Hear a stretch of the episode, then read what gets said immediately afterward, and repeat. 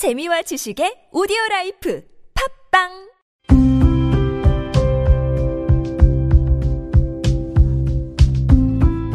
칼럼을 읽어드립니다.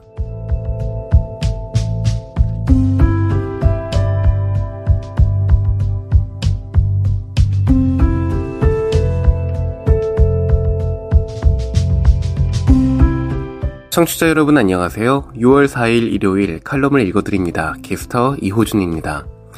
칼럼을 읽어드립니다에서는 여러분과 같이 고민하고 장에게 최신 정보를 담은 글을 골라 전해드리고자 하는데요. 그럼 바로 오늘의 칼럼 만나보시죠.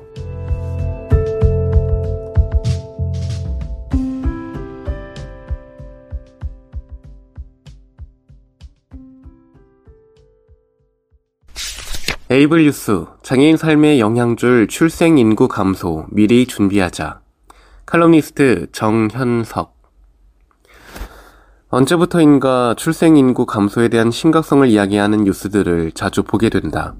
저출산 문제가 대두되기 시작한 2000년대 초반부터 천문학적인 예산을 투입해 떨어지는 출산율을 잡기 위해 노력했지만 뚜렷한 개선 효과가 보이지 않았다며 저출산 문제 해결을 위해 새로운 관점으로 접근해야 한다고 한다. 독립생활 이야기에서 저출산 문제를 꺼낸 이유는 저출산과 이에 따른 생산 가능 인구 감소가 여러 영역에서 장애인의 삶에 직간접적인 영향을 줄 것이라고 보기 때문이다. 장애인 입장에서 가장 우려스러운 것은 복지 비용의 축소와 여기에 따른 장애 당사자의 부담이 높아질 위험을 꼽을 수 있겠다. 중증장애 당사자의 독립의 절대적인 부분을 차지하는 활동 지원의 경우 올해 확정된 예산은 시간당 15,570원, 그리고 여기에 편성된 예산은 1조 9,919억 원인데 고령화가 급속하게 진행되고 있는 상황을 감안한다면 이 금액은 계속해서 늘어날 것이라고 보는 것도 큰 무리가 아니다.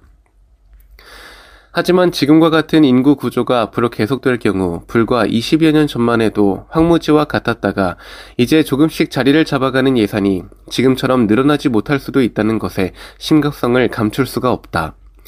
이런 서비스들이 하루아침에 끊어지는 일은 없더라도 신규 활동 지원 신청자에 대해 심사 혹은 그 절차가 어려워지거나 늘어나는 신규 신청자를 한정된 예산 안에서 감당하기 위해 기존에 없었던 또 다른 정책이 시행될 가능성도 있지 않을까 한다.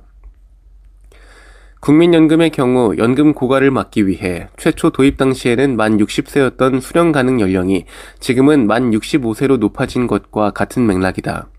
또한 지방자치 제도를 시행하고 있는 우리나라의 특성상 시도에서 운영하는 장애인 활동 보조 시간 추가 지원, 교통약자 이동 지원 등과 같은 사회적 약자에 대한 지원 역시 각 지자체의 재정 여력에 따라 출렁거릴 수 있는 상황이며 코로나19와 지난 겨울 폭등한 난방비 대란을 겪으면서 같은 장애인이라도 어느 지역에 거주하느냐에 따라 지원 가능 여부는 물론이고 지원 금액에도 차이가 있음을 경험했다. 본격적인 인구 감소의 시작, 장애인 단체가 함께 머리를 맞대야 할 문제. 국민연금도 부담액을 늘리는 쪽으로 개혁 방향이 흘러가는 상황이다. 자신이 일해서 받게 되는 국민연금은 고생한 대가라고 생각하지만 장애인들에게 투입되는 각종 복지는 밑빠진 독에 물붓기라는 인식이 적지 않다. 여기에 더해 생산 가능 인구가 더 줄어들고 세수가 부족해지면 기초생활수급자에게 지급되는 수급비 역시 기준 중위 소득 인상 축소와 같은 방법으로 조정할 수 있다는 말도 지나친 주장은 아닐 것이다. 인간다운 삶을 살아가기 위해 인구 감소와 세수 부족에 따른 복지 축소를 모든 장애인단체가 함께 막아내야 할 시기가 오고 있지는 않은지 생각해 본다. 아직 일어나지도 않은 일 가지고 너무 비관적인 것은 아니냐고? 프로스포츠 감독이나 기업 경영인들은 늘 최악의 상황도 염두에 두고 있다고 한다. 인구 감소에 따른 영향이 장애인에게 본격적으로 다가올 시간이 머지않았다. 자립, 생존에 모두 영향을 미치게 될 거대한 쓰나미 말이다. 지금 여러분께선 KBIC 뉴스 채널 매주 일요일에 만나는 칼럼을 읽어드립니다를 듣고 계십니다. 더 인디고, 안승준의 다름 알기, 시각장애인이 카약을 타는 방법, 더 인디고 안승준 집필위원. 카약을 경험하고 싶다면 어떻게 해야 할까? 보통의 사람이라면 인터넷 검색을 통해서 수상 레포츠를 즐길 수 있는 곳을 알아보고 예약하거나 그도 아니면 지나가다 발견한 어느 물가의 카약을 적당한 금액을 지불하고 타면 된다. 나 같은 시각장애인들이 카약을 타고 싶다면 어떻게 해야 할까? 인터넷 검색을 하는 것이나 지나다 발견하고 시도하는 것까지는 별 다르지 않을 수 있겠다. 그렇지만 적당한 금액을 지불하면 탈 수 있는 보통의 사람들과는 다르게 눈이 보이지 않는 사람에겐 그때부터 굉장한 용기와 끈기가 필요하다. 시력 상태는 어떤지, 건강 상태는 어떤지, 큰 수술의 경험은 없는지, 보호자는 동행하는지, 비슷한 경험이 전에 있었는지를 장황하게 설명한 이후라도 운이 좋아야 목숨 걸 각서 정도를 쓰고 나면 겨우 노를 젓고 배를 타는 경험이 가능하다. 운이 좋다면이라는 가벼운 전제 조건을 이야기하긴 했지만 굉장하고 엄청난 운이 닿지 않는다면 단칼에 거절당한다고 생각하는 것이 더 정확한 설명이겠다. 때로는 복잡한 법조문을 공부하고 해외 사례를 찾아보고 다투기도 하고 읍소하기도 하지만 안전을 보장할 수 없다는 완곡한 거절을 반복적으로 듣다 보면 장애는 정말 위험한 것인가 라는 허탄한 자문을 하기도 한다. 많은 사람에겐 너무나 대중화된 수상 레포츠지만 장애 가진 이들에겐 특별한 이벤트나 복지관 프로그램이 아니라면 여전히 먼 나라 이야기가 된다.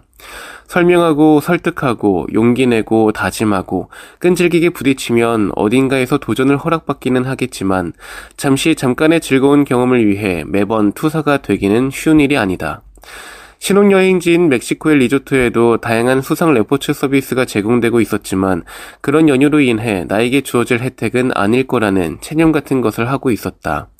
좋은 날 다투고 싶지도 않았고 복잡한 설명하면서 도전하기엔 시간이 아깝기도 했다. 다행히 나의 짝도 물에서 노는 것을 좋아하지 않는 편이라 할 수 있는 것들만 하면 되겠다고 스스로 결론을 내렸다. 오빠, 카약 한번 타보지 않을래? 저런 거 좋아하잖아. 라고 권유할 때만 하더라도 난 그냥 괜찮다고 하고 이번에도 아쉬움을 꾹 누르고 돌아가리라고 생각했다. 그런데 내 짝의 의지는 생각보다 강했고 행동은 예상보다 빨랐다. 내게 좋은 경험을 선물해주고 싶은 것 같았고 그 일이 엄청난 어려움이 있을 거라고 생각하지 않는 것 같았다. 시력이 좋지 않으시군요. 몸은 건강해 보이시니 내일 오전에 카약 담당하는 곳에 가서 한번 문의해 보세요. 방법이 있을 거예요. 라는 안내센터 직원의 말은 나에겐 놀라운 것이었지만 전문가 아닌 이의 일반적인 대응이라고 생각했다. 그런데 다음날 오전 직접 카약센터를 운영하는 담당자와의 대화에서도 안내센터 직원의 설명과 크게 달라진 기조를 느낄 수는 없었다. 보이지 않으신다고요? 음, 그럼 2인승을 같이 타시면 되죠. 혹시 여성분께서 원하시지 않는다면 저희 직원을 붙여드릴게요. 멕시코 청년 올랜도와 에메랄드빛 카리브의 어느 깊은 곳에 배를 정박하고 있는 순간까지도 그 어떤 누구도 내게 보이지 않기에 더 위험하다거나 탈 수 없을 거라는 이야기를 하지 않았다. 재밌지만 슬픈 사실은 난 실제로 위험하지 않았고 내게서 카약을 타지 못할 이유를 찾지 못했다는 것이다. 카약을 타기 위해 구명조끼를 입고 포즈를 취한 사람들. 난 시킨 대로 노를 저을 수 있었고 생각보다 카약은 안정적인 배였고 혹시 물에 빠진다 하더라도 구명조끼를 입었으니 안전했고 무엇보다 다른 이들에 비해 특별히 내가 가진 불편함은 없었다. 눈이 보이는 것이 망망대해에 빠졌을 때 얼마나 더 유의미한 안전수단이 되는지는 잘 모르겠지만 적어도 대한민국에서 반복적으로 들은 설명처럼 내가 위험한 존재는 아니었다. 너무도 특별하지 않게 너무도 자연스럽게 한 시간 여에 너무도 자연스럽게 한 시간여의 카리브해 여행이 끝난 뒤 그들은 내게 남은 여행 일정을 물으며 한 번이든 두 번이든 다시 방문해 주지 않겠냐고 권유했다. 내가 카약을 타겠다고 마음먹고 접수하고 타고 내리는 순간까지 내겐 어떠한 특별한 서비스도 제공되지 않았다. 한 명의 직원과 함께 하긴 했지만 그 또한 내 장애로 인한 것이 아니라 다른 누구나 받을 수 있는 서비스 중 하나였다. 어떤 일은 나의 시력으로 인해 진정 불가능한 것이 있을 수 있겠으나 적어도 카약은 그런 대상이 아니었다. 나를 지금까지 위험한 존재라고 단정했던 사람들의 판단은 오로지 그들의 상상 속에서만 존재하는 허구라는 것이 한순간 밝혀졌다.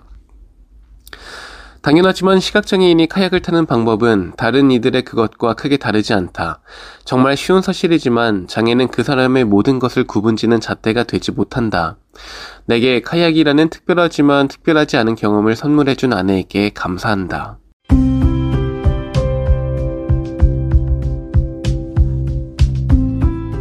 2월 4일 일요일 칼럼을 읽어드립니다. 오늘 준비한 소식은 여기까지입니다. 지금까지 제작의 이창훈, 진행의 이호준이었습니다.